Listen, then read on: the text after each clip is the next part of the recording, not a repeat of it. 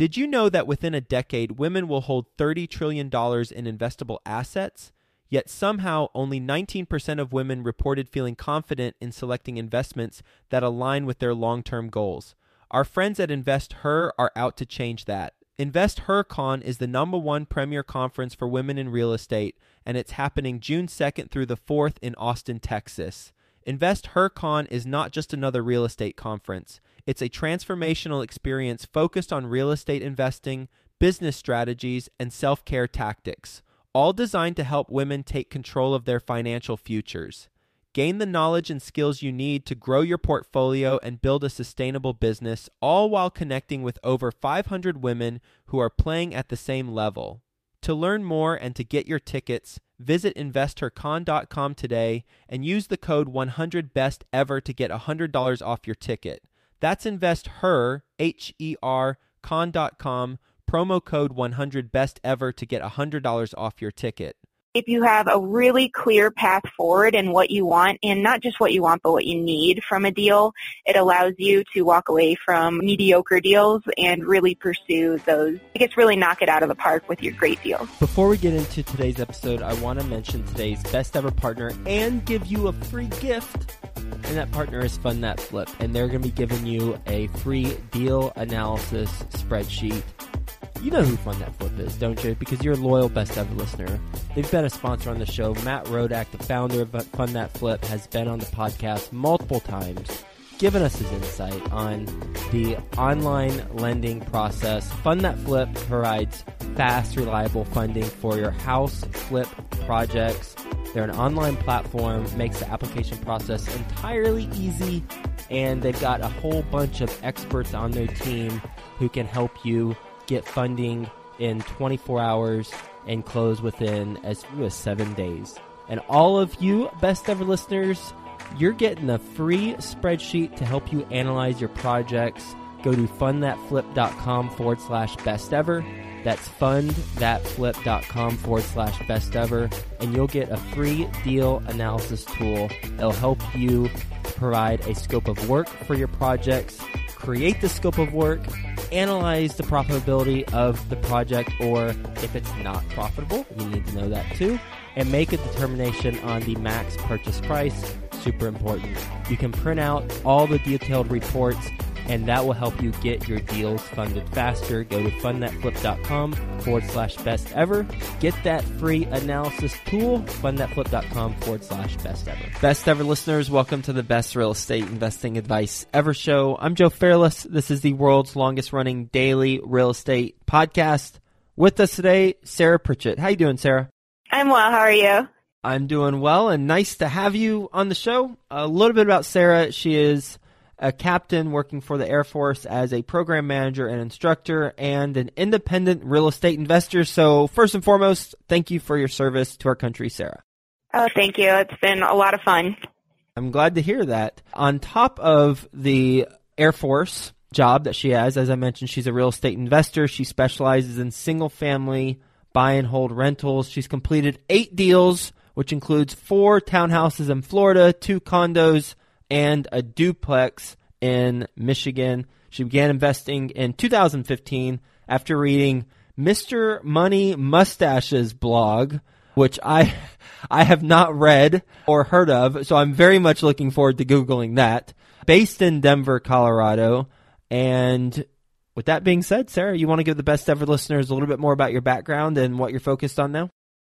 Yeah, absolutely. It's been an interesting journey, honestly. Uh, so I grew up in Michigan. My first base was in Florida, which is why I tend to have property down there.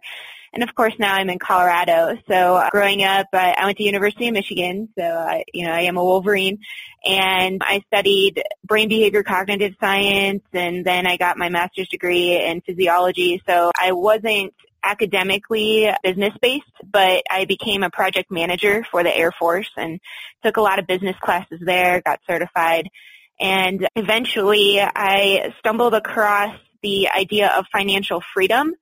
And so for the best ever listeners, that is the idea of your investments basically paying your way through life, really negating the need to work if you do not wish to work, but anyways, I came across that blog with Mr. Money Mustache, which is all about financial independence and he has a great writing style. He happens actually to be also in Colorado, but he writes a lot about early retirement and I believe he retired before the age of 30. So that sounded really interesting to me and part of the way, or I guess one of the ways he did that was through real estate. So that's how I got involved in the real estate market.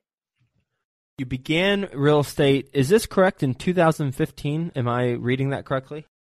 That is correct, yes, about a year and a half ago. A year and a half ago, and you've already purchased four townhouses, two condos, and a duplex, right?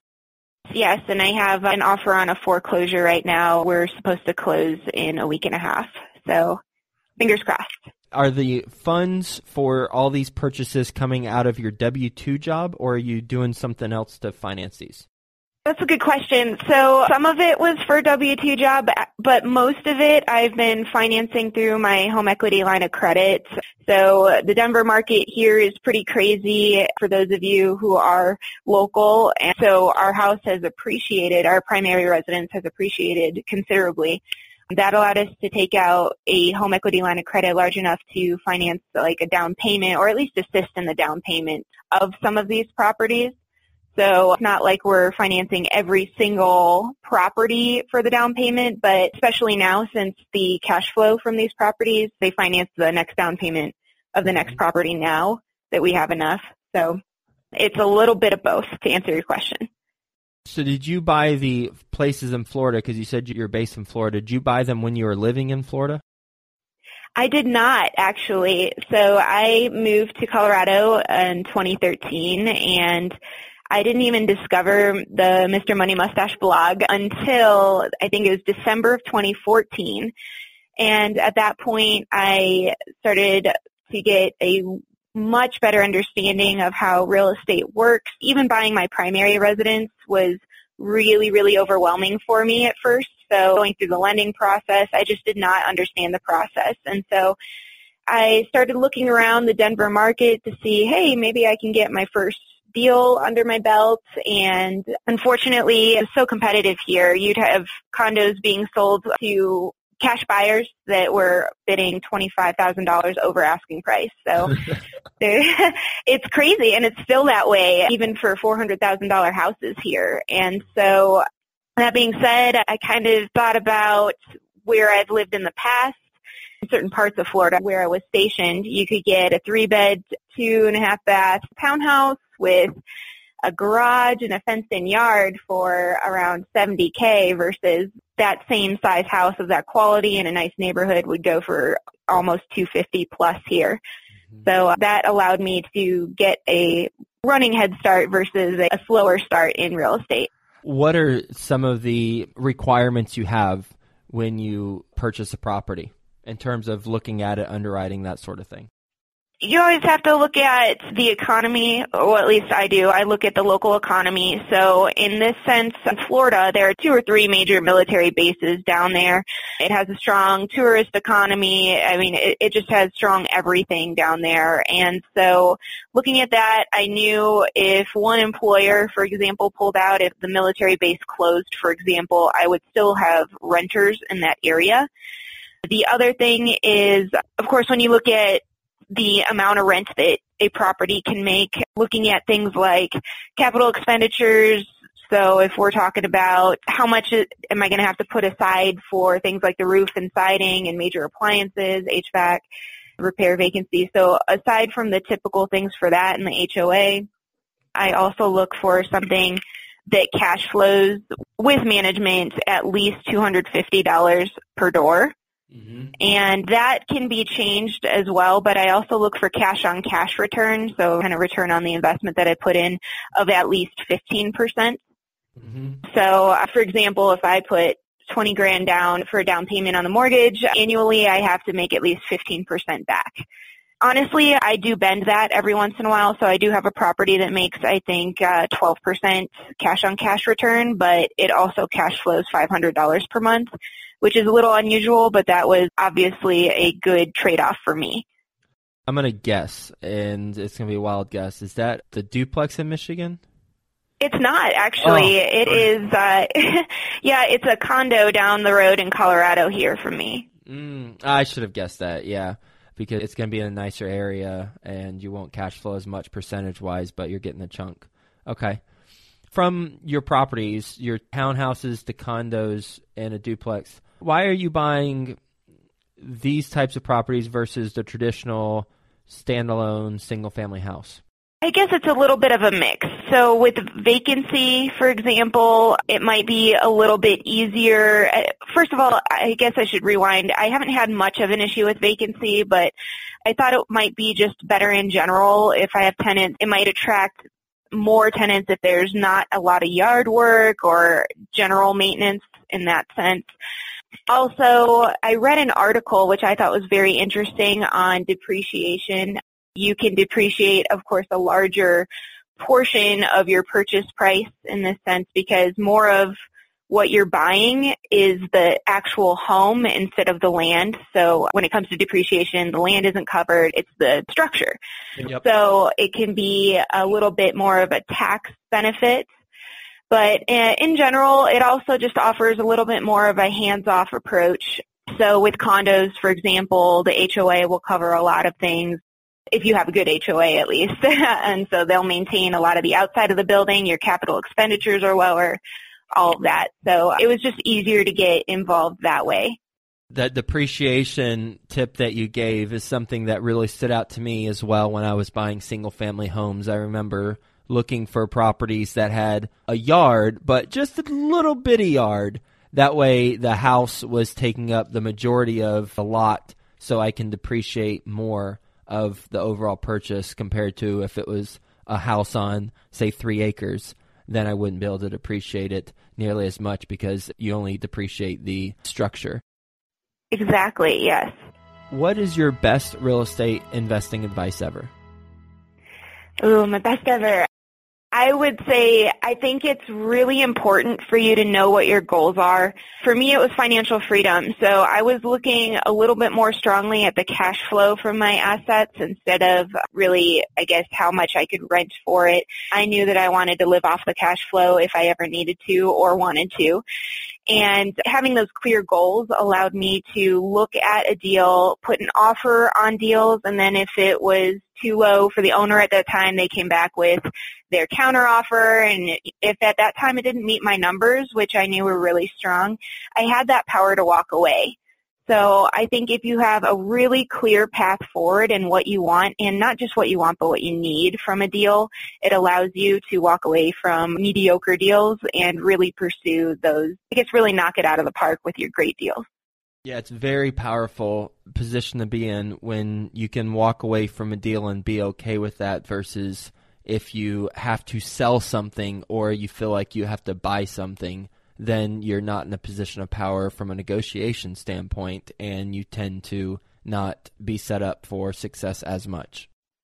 Exactly. And on the other end of that, if you buy a property that you kind of negotiated a little higher than you wanted to, some people can make it work, which is perfect. But if you ever realize, for example, if a lot of times the capex, re- maintenance, repairs, vacancy, all that kind of stuff, in two of my properties, they actually needed almost double. They're kind of older properties, so they needed a little bit more of maintenance costs, repair costs for whatever reason. And because I estimated all those very conservatively, I was still able to cash flow beautifully on those. And so if you're negotiating on the front end of that, you never know what you don't know, so you can end up in some trouble or at least cash flowing a lot less than what you originally thought you would. And then those goals of 15% cash on cash return or whatever that particular goal is are no longer even close to being met. If a best ever listener has a primary residence that they have equity in and they want to get into investing but have not purchased anything, would you recommend that they do what you did? I would say I don't think it's a bad idea if you're extremely confident in your numbers. So uh, I think it would be good in that sense if that person has not done a deal before to find somebody who's experienced. Uh, we often talk about finding mentors in the business industry just so that we have somebody to pass things off on, make sure it's a good idea or whatever. So if they have a good mentor and they feel really, really confident, I don't see a reason not to. But at the same time, it's just as easy to get involved and want to buy that first property and realize that you don't know what you don't know. So if that person has done a lot of research and is able to jump in and get a cash flowing asset, that's perfect. I think that would be a great way to go if they don't want to finance it fully themselves. At the same time, there's always a, a middle ground, so they could maybe just bring out half of the down payment and pay off the HELOC with their cash flow if they wish to. You ready for the best ever lightning round? Absolutely. Okay, well, let's do it. First, a quick word from our best ever partners. Remember to get your free deal analysis tool for your flips at fundthatflip.com forward slash best ever. That's F-U-N-D-T-H-A-T-F-L-I-P dot com forward slash best ever.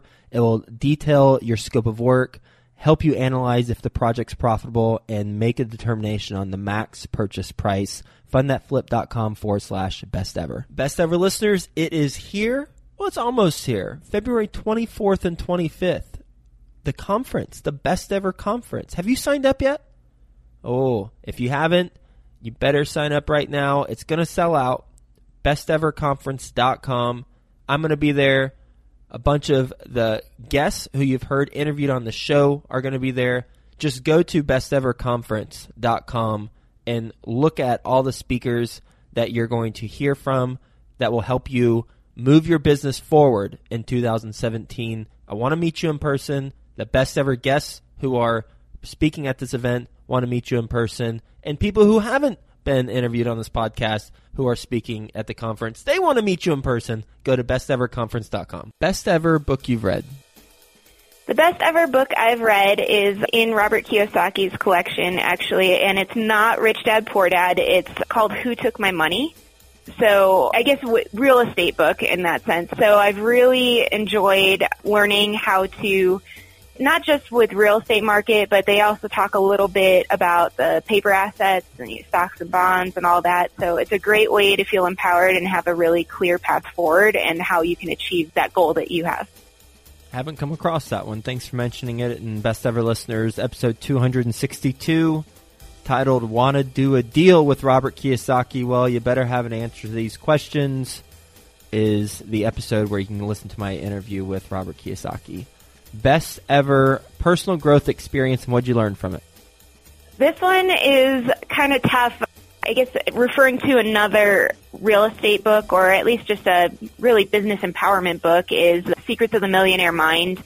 They open up with your financial blueprint. So speaking real estate strictly, it's really taught me about my financial blueprints and why I'm doing what I do. For example, in the military, we've had a lot of jobs come and go. We were trying to force people out of the military a few years ago. Now they're trying to ramp people back into the military.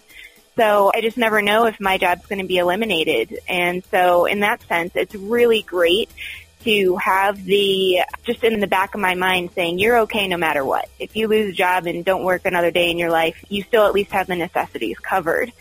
So in that sense, the personal growth has come from just being more relaxed about my attitude on money and really knowing that I can make a lot of things work for my good and if tenants call, for example, it's not an emergency most of the time and I can relax and make sure that I get them taken care of and they're happy 99% of the time.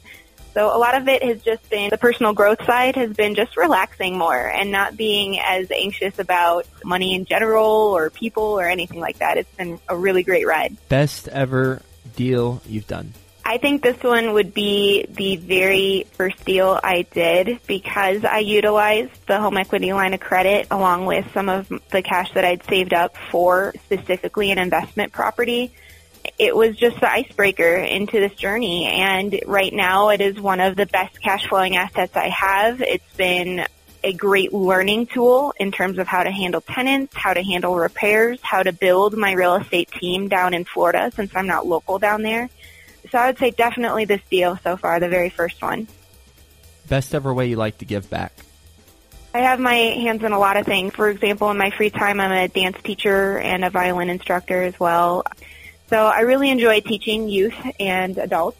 And also, I'm involved in the foster system. So I'm a court appointed special advocate. And I really enjoy helping out the local community and people in need in that way.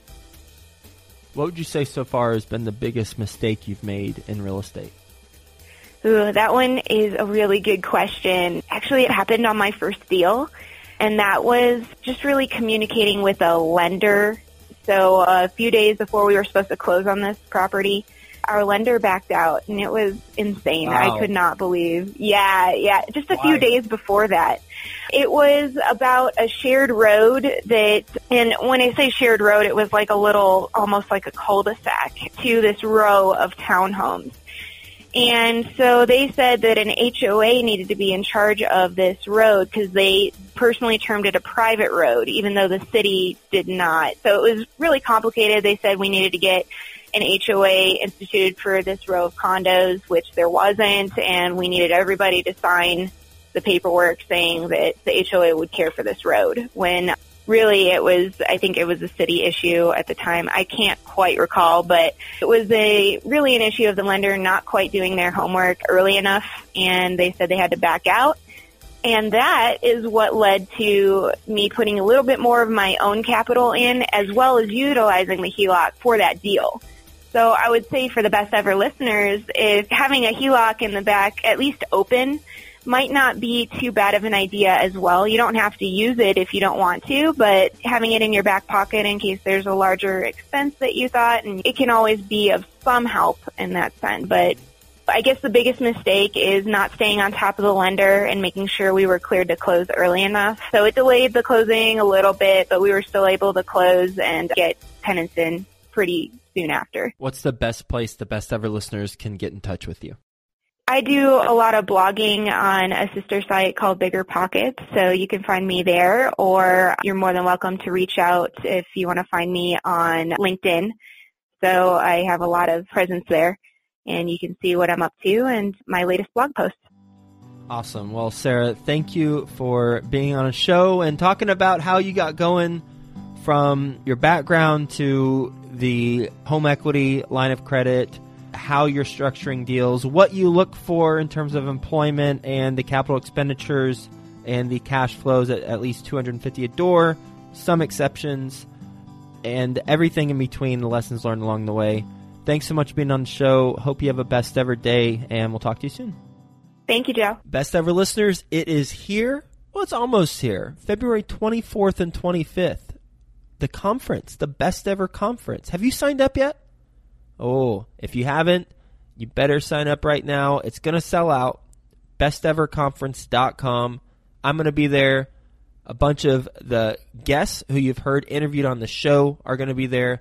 Just go to besteverconference.com and look at all the speakers that you're going to hear from that will help you move your business forward in 2017. I want to meet you in person. The best ever guests who are speaking at this event want to meet you in person. And people who haven't been interviewed on this podcast who are speaking at the conference, they want to meet you in person. Go to besteverconference.com.